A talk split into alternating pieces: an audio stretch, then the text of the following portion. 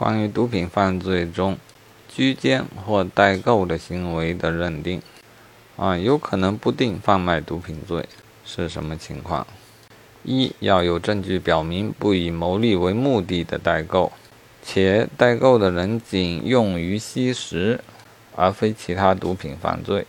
啊，当然还不能超过最低的数量标准，否则会成立非法持有毒品罪。